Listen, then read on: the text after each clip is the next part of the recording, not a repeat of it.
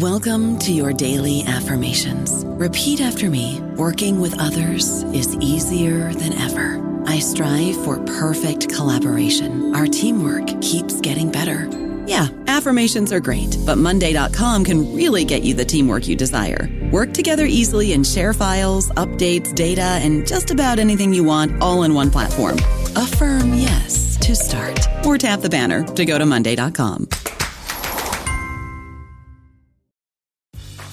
Grey's Anatomy, the most iconic binge worthy drama, is back, along with answers to the biggest cliffhangers. Will Teddy survive? Will Joe and Link finally find happiness together? Meredith returns along with fan faves like Arizona. You can now stream every episode of Grey's ever on Hulu and new episodes next day. Watch the season premiere of Grey's Anatomy tonight at 9, 8 central on ABC and stream on Hulu.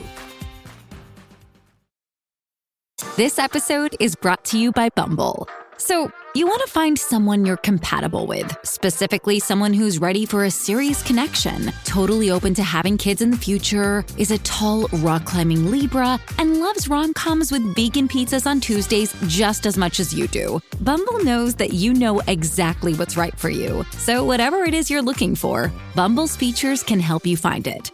Date now on Bumble. Welcome to the New Books Network. Hello, everyone. Welcome back to the New Books Network. This is Shu Wan, your episode um, host. Today, I feel very happy to invite Dr. Uh, Hongwei Bao to join us to introduce his newest book, Contemporary Chinese Queer Performance. So, the first question today I, I want to ask to Dr. Bao is that um, to is ask you to introduce yourself to our audience. Yeah, sure. Thank you very much, Shuwen, for this uh, wonderful opportunity to share my book with the audience. This is actually my third time to be with the New Books Network. So the first two times was for my first two books, Queer Comrades and Queer China, and I did interviews with your colleague Laurie Dickmeyer. So it's my pleasure to come back here. So uh, for a brief introduction, uh, my name is Hongwei Bao. I'm associate professor in media studies at University Nottingham, UK. I'm a queer Chinese researcher, so I research China's queer history, culture, and community, primarily in the post-Mao era from 1970s, 80s to to the present. So right on different aspects of queer community history, from the kind of history of political activism in Queer Comrades to visual and literary cultures in queer China to media and communication in my third book, Queer Media in China. And today we're talking about my fourth book, which is focusing on uh, queer theater and performance. Oh, thank you so much for your answer. So the question I want to ask is that I am wondering why you are interested in the promising field of queer study, especially in China.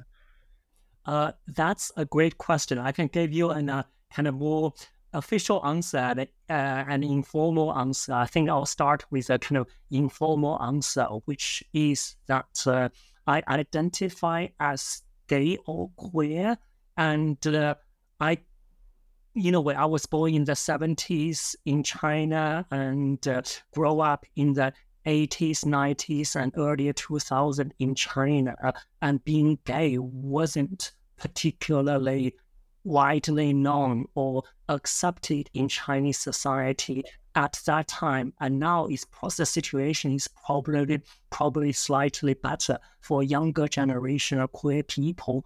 But for my generation of people, it took a lot of courage and also also emotional struggles to realize and to come to terms with one's gay identity. And after knowing that, one really wanted to do something actually to express oneself. I remember I was a university student in the early 2000s at Peking University and attended a lecture uh, given by Professor Li Yinhe. For those who don't know, Li Yinhe is one of the most important sexologists and queer theories, queer theory uh, scholar in mainland China. So her speech, her lecture gave me a lot of confidence and courage.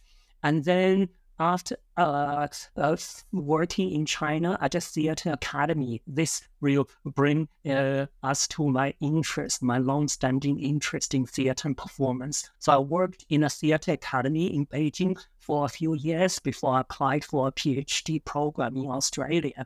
When I got to Australia, I was starting to do my PhD on a different topic. But I so lost my motivation. I felt I need to find something that I'm emotionally invested that can sustain my research interest for at least four years. So at that time, it turned out that uh, a queer filmmaker, writer, and activist Zhen was visiting Australia at that time. So I talked to Zhen, and he gave me a lot of inspiration. I started to change my research topic and switch to a queer topic. I was fortunately at that time situated in a very queer friendly department, which is Department of Gender and Cultural Studies at University of Sydney, Australia. So the teachers and colleagues and fellow PhD students were very supportive. And I got to know that actually doing queer research is a perfectly legit, legitimate thing to do for a researcher. So you don't have to hide your own subjectivity and you can actually really write about things you are interested in. At the same time, there is a need actually for the kind of insider perspectives or from the kind of participants observer's perspective into Chinese queer culture. So before that, most of the queer Chinese research were conducted by ethnographers or sociologists from outside mainland China. And I felt that I had something to say. So I went back to China and did my field work in cities such as Beijing, Shanghai, and Guangzhou.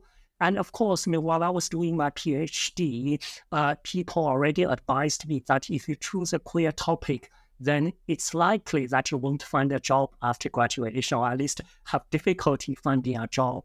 I didn't consider those, but when I finished my PhD thesis, that was a realization that not many universities in the world have a gender studies or queer studies departments. And most Chinese studies departments actually don't necessarily need a queer studies researcher.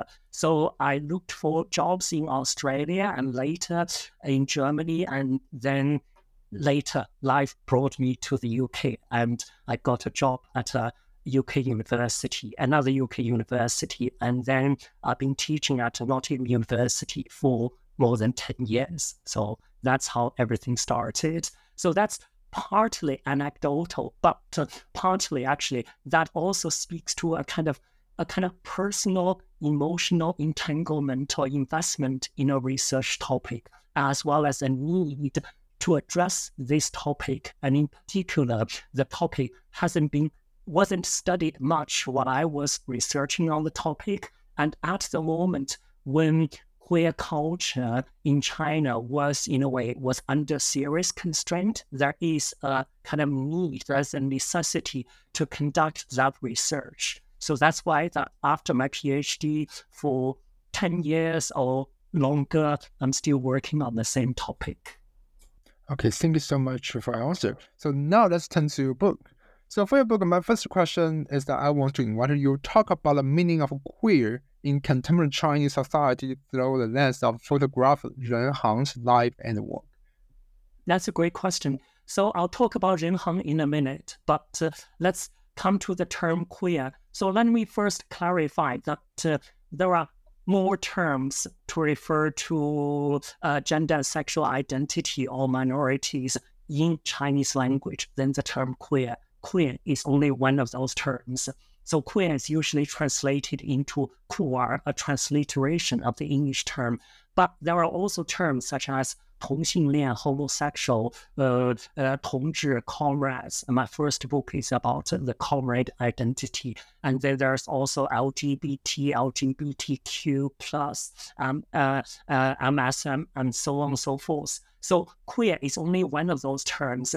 And even when people use the same term queer, they sometimes mean different things. For example, in academia and in arts and culture, people usually understand queer as a kind of anti-identitarian or post-identitarian theory, which opposes a kind of gay identity politics. And but for most people in China, especially those younger generation online, queer is often understood as a kind of use uh, fashionable lifestyle that one can wear through fashion, through lifestyle choice, and so on. And also, that a lot of companies actually also do a lot of pink marketing or queer baiting. So they depict queerness as a kind of fashionable and desirable lifestyle. So there are more meanings of queer in Chinese society than than, than, than, than we acknowledge, uh, than we know. But uh, when I talk about Ren Hang, in a way, especially using Ren Hang's artworks, photography as the opening chapter, uh, I want to expand on this notion of queer and how I understand the term queer. And Ren Hang, as some of you may know, is uh, or was a queer photographer. He committed suicide about five or six years ago, and he produced many wonderful artworks and poems uh, and so on. So, to assemble this chapter, I interviewed some of Hang's former friends uh, and colleagues, as well as uh, used some of his old photos. So, by analyzing his photos and analyzing actually his friends' memory of him. And I try to say that queerness for Ren Hang is more of a kind of a way of life. It's not kind of youth and fashionable and consumer identity. It is a kind of lifestyle that is resistant to social norms. And this social norm can be heterosexual social norm. It can also be the kind of homosexual gay identity centered lifestyle. So rather, it's it is a decentered, a resistant, a radical form of identity that resists definition. Okay, thanks so much for your answer. So for the next question, I want to invite you to talk about the global post-socialist conditions have shaped narrative and reception of two queer film, Lan Yu and Come Out. Mm-hmm. Yep. So I chose two films for my second chapter, but those two films are, in a way, surprising choices. Probably many people know about Lan Yu. So Lan Yu was originally an online queer novel called Beijing Gushi or Beijing Story, and it was adapted to the film by Stanley Kwan in 2001. I think this uh, this year in the par- in the past two years, actually, it's 4K restoration version have just come out, so which is a wonderful film, and I highly recommend it.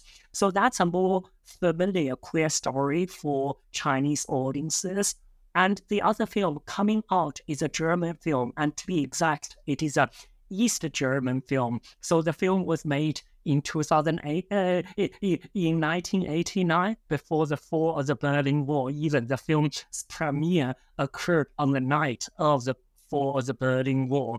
So the two films, very few people actually put the film together and analyze it. That was my bold move to compare and have a kind of transnational, transcultural reading of those two films, juxtaposing it in the kind of post-socialist historical conditions. Because the two films' main narratives all surround coming out experience under socialism and they were all set in this kind of post-socialist and post-1989 context in which gay identity is framed in a singular way. However, in the two films, it seemed that uh, the message is more multiple and is more ambivalent. At least the two protagonists in the films all try to reconcile their gay identity with their belief in socialism. So this is more a kind of allegorical reading, trying to figure out the kind of structural feelings of post-socialism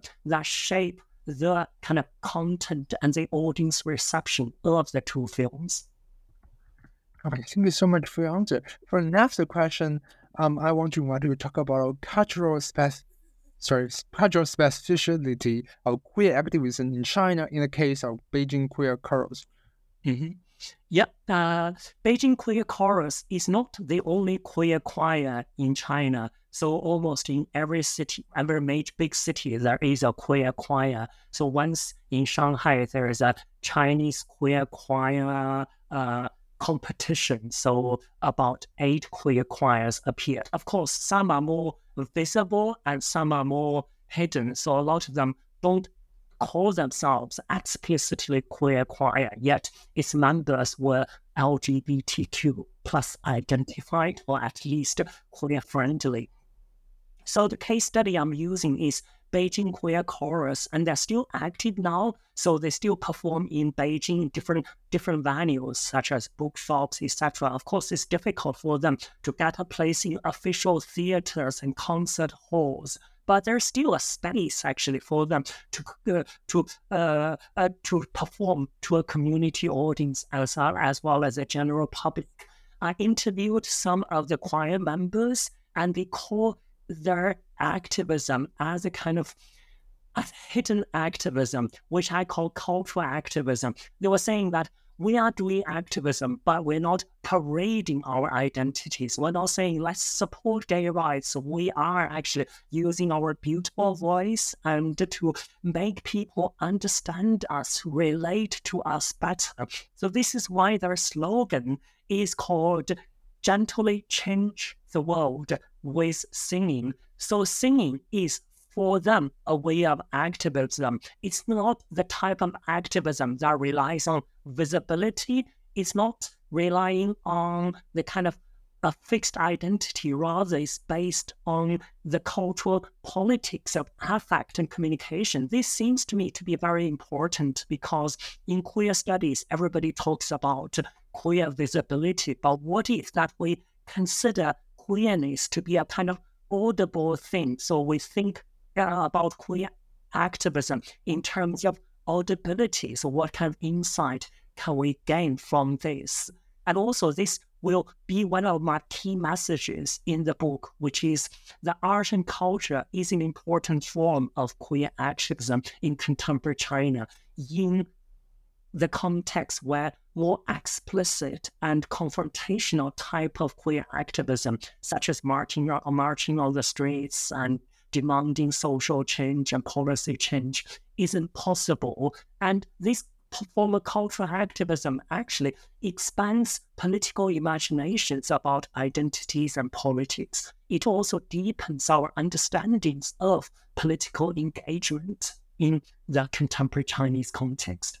Okay, thank you so much for your answer again. So for the next question, I'm I'm wondering what you talk about queer filmmaker Fan Popo's documentary film and activist practice. Mm-hmm. Yeah, Fan Popo is one of the most famous Chinese queer filmmakers from the PRC.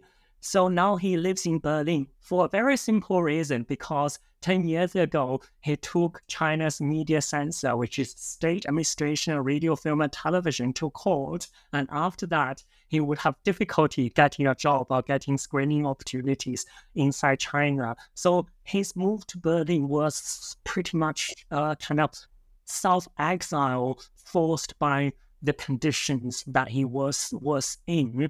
So my chapter was pretty much about his Beijing years or the documentary films that he made while in Beijing, working with China's queer communities to do community activism through films. And of course, now he's in Berlin and he's making a different kind of film. He's making queer fiction films with very strong experimental and intercultural elements, which I strongly recommend as well. But that's not the focus of, of this chapter. And in my last chapter of this book, I'll revisit Popo's uh, recent films, which is about intercultural communication. But uh, let's go back to his documentary films. While in Beijing, Fan Popo was a very active member of Beijing's queer community. He co-organized the Beijing Queer Film Festival. He was one of the founding members of the China Independent Queer uh, Film Tour. What he did was basically combining filmmaking with community activism. And one of the things I observed is that most of his films has a very strong performative and theatrical element, which is they often combine theater performance with filmmaking. So the example that I like to use is the 2009 film New Beijing, New Marriage, which is basically about kind of same-sex wedding in central Beijing in Qianmen district. So what's interesting is that uh, it is a form of performance queer activism, but that queer activism took the form of performance art. So a gay couple and a lesbian couple were taking wedding photos in the public on Tiananmen Street. So that's a type of performance art. At the same time, Fan and uh, David Zheng also interviewed the passersby about their responses to gay rights and same-sex marriage in China. And this film, when made, was circulated online and in film festivals and community screenings, etc., to attract wider attention to the issue. So in a way, the kind of combination of theater and performance was important form of queer activism because it made activism more interesting. It also made films more interesting. But of course, the condition was that in China, the kind of more explicit form of activism and marching on the street was impossible. So you have to find some kind of disguise. So in a way, this kind of performing on Tiananmen Street as queer couples is a kind of spectacular performative action that is usually not read as a form of activism that uh, didn't attract so much political attention. Therefore, it was possible. Although the activism was conducted in 2009, now the situation in China has changed dramatically, and this type of activism is no longer possible. But even that, I mean, using this, I'm trying to showcase the creativity of queer activists in China, how they are using different cultural forms such as theater, performance, contemporary art to to talk about their identity and to raise the public awareness of gender and sexual diversity as well as LGBTQ people's needs and demands for recognition. I don't know about you, but I'm very busy and I don't have a lot of time to cook. That's why I subscribe to Factor. Eating better is easy with Factor's delicious, ready to eat meals. Every fresh, never frozen meal is chef crafted, dietitian approved, and ready to go in just two minutes. You'll have over 35 different options to choose from every week, including Calorie Smart, Protein Plus, and Keto. These are two minute meals. Factor meals are ready to eat and heat, so there's no prepping, cooking, or cleanup needed.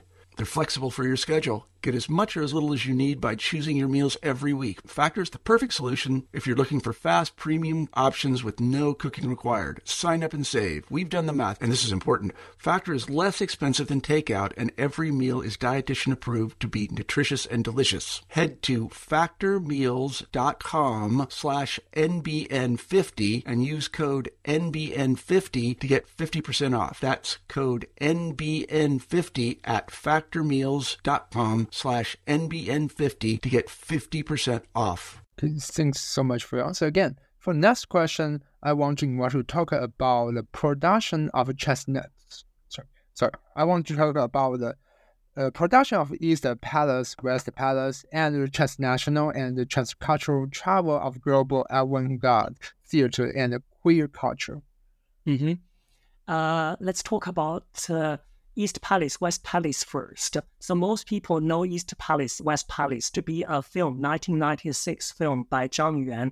And before that, Wang Xiaobo wrote a novella called 似水柔情, Tender Like Water. And then Zhang Yuan and Wang, Wang Xiaobo together adapted that into a theater script and a film script. So that became the film.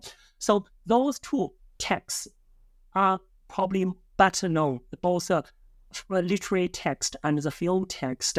And the film was was screened overseas, and it was banned in China and brought Zhang Yuan some trouble. But that's a different story.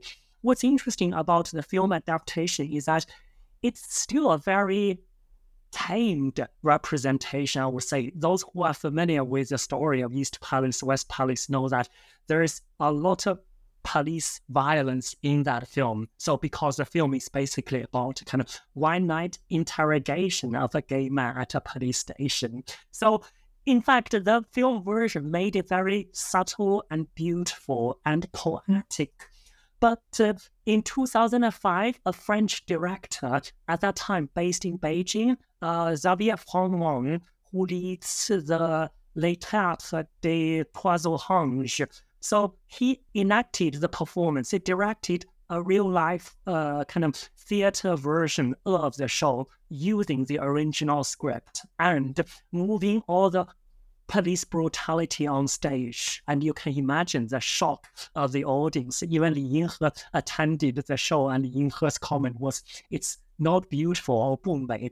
So that's uh, that aside. I'm trying to demonstrate actually how Western avant-garde theater actually was introduced to China. This is not the first time, but this was a, was a time actually that a French avant-garde theater director tried to use the kind of Western concepts to enact a Chinese play. So the idea was very much influenced by Antonin Artaud's uh, theater cruelty. So by exposing the kind of brutality on stage, it will invoke a kind of visceral reaction on the part of the audience. And hopefully that will kind of inspire some kind of strength activism and so on and so forth. So this strategy, this strategy worked and not worked. It worked because it did move or rather shocked some audience members, but it wasn't it didn't work because it brought them a lot of trouble. And Xavier Froment was basically detained and then had to be sent back to France and never returned to China again, etc. So what's interesting was his, his, his experiment of using art forms to represent queer life, and that representation was pretty much based on the Western concepts in Western avant-garde theater as well as BDSM, because basically, actually, the scene and the police dress was very much based on the kind of uh, leather and BDSM uh, subculture. So the play it's difficult to assess the, the play, uh, the success or not uh, the lack of of the play, but it was an important, you know, a chapter of China's queer theater because after all, a kind of Chinese queer play was in a way in, enacted in a way that a Western queer play would be but unfortunately, actually, in the context of the 2005 and 2007 China, the condition wasn't ripe for that type of representation. So that further raises the issue of the politics of transnationalism, the politics of cultural translation. To what extent do Western avant garde theater as well as queer culture be directly transported or transposed in a Chinese context. Okay, thank you so much for your answer. For the next question, I want to invite you to talk about the production of a transnational documentary theater about my parents and their child, and how the play helped generate a queer public sphere in urban China. Mm. Uh, yes. So uh, the play's title is about my parents and their child. The child is singular because it refers to the one-child policy in China. So the Chinese title is 关于我父母和他们的孩子. So the play was performed in two Chinese cities. I think 2016 in Beijing and 2017 uh, 17 in Shanghai. So uh, the play was basically a kind of joint production between ITZE International and Norway Theatre Agency, as well as Chinese theatre companies and festivals such as Guqiang uh, Festival.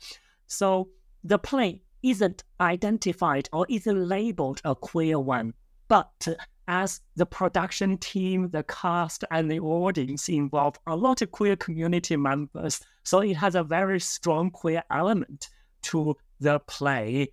What's also interesting that it was one of the first times uh, that documentary theater as an avant-garde theater form was introduced to China.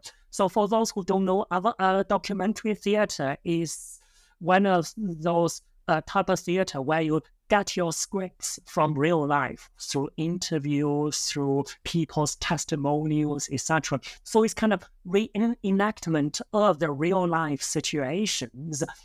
And the actors usually, the performers usually also actually narrate their own stories. So it's it's a kind of more non-fiction, non-fiction type of theater, and uh, it also uses a lot of what will uh, in recent years digital and transmedia elements.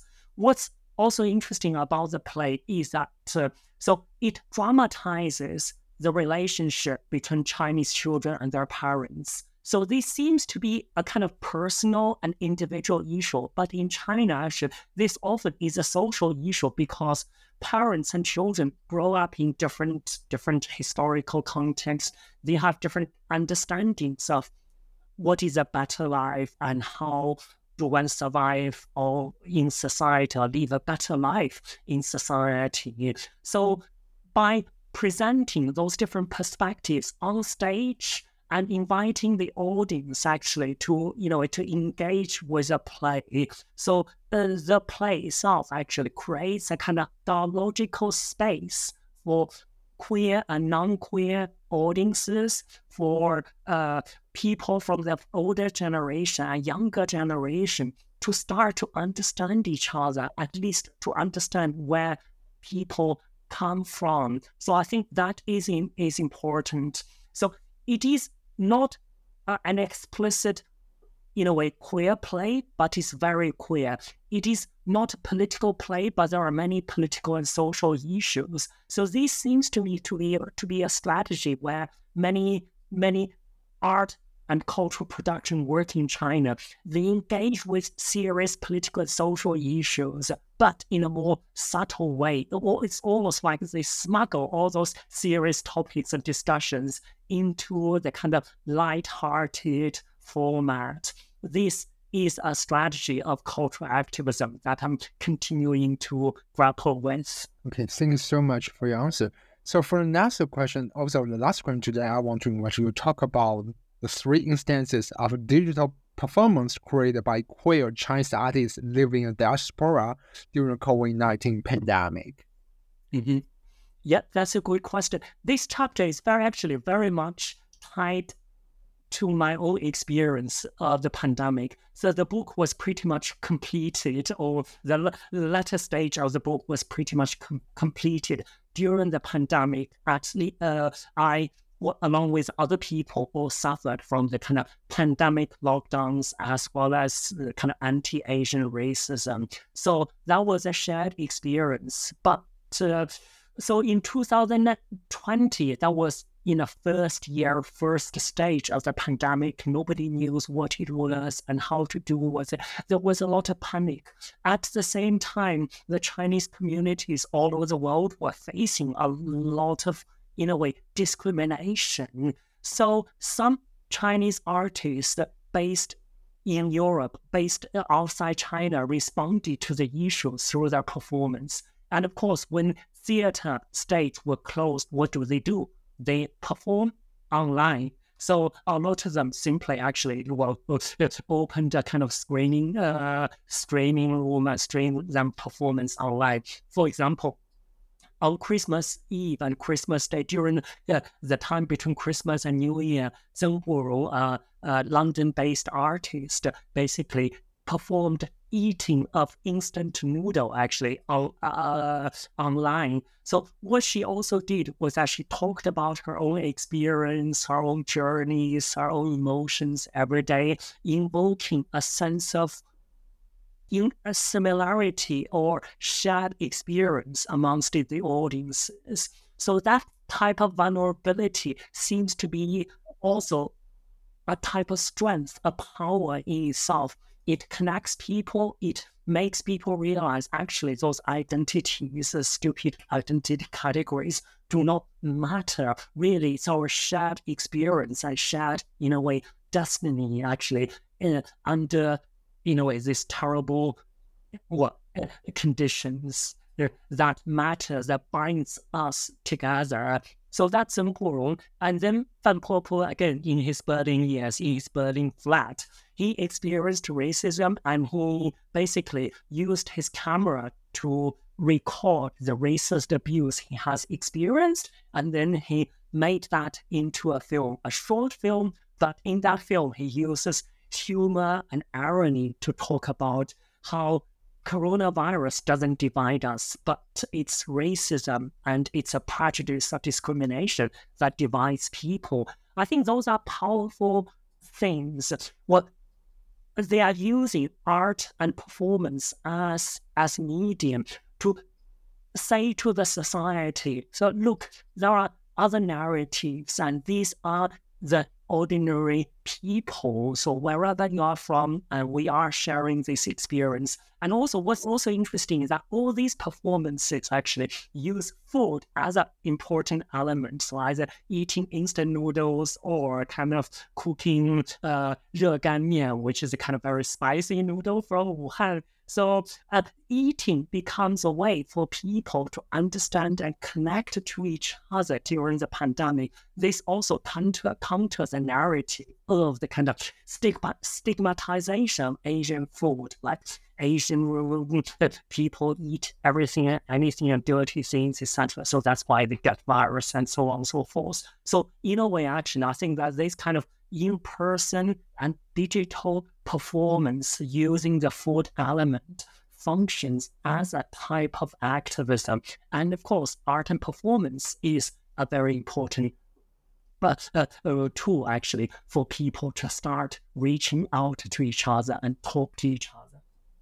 Okay, thank you so much for your answer again. So at the end of our talk today, I want directly talk to our audience. So for any of our listeners with any kind of interest in the contemporary Chinese society and post-social Chinese society or queer and uh, and LGBTQ community uh, in East Asia, in Asia in general sense, um, I think this book, Dr. Bao's book, Contemporary Chinese Queer Performance, is a fantastic book. It must be of interest. And as a I was as a historian of gender and sexuality in China, I personally recommend you consider buy a copy of this. I want to repeat the title of the book again. Buy a copy of Contemporary Chinese Queer Performance, the fantastic book. So this is it's a master. I think it's must read book for anyone interested in Chinese society today. So at the end of our talk today, I want to say thank you for Dr. Bao to join us to introduce his fantastic book. So thank you. Have a good day. Thank you. Thank you, Shu Wan, and everybody for your listening, for your wonderful hosting.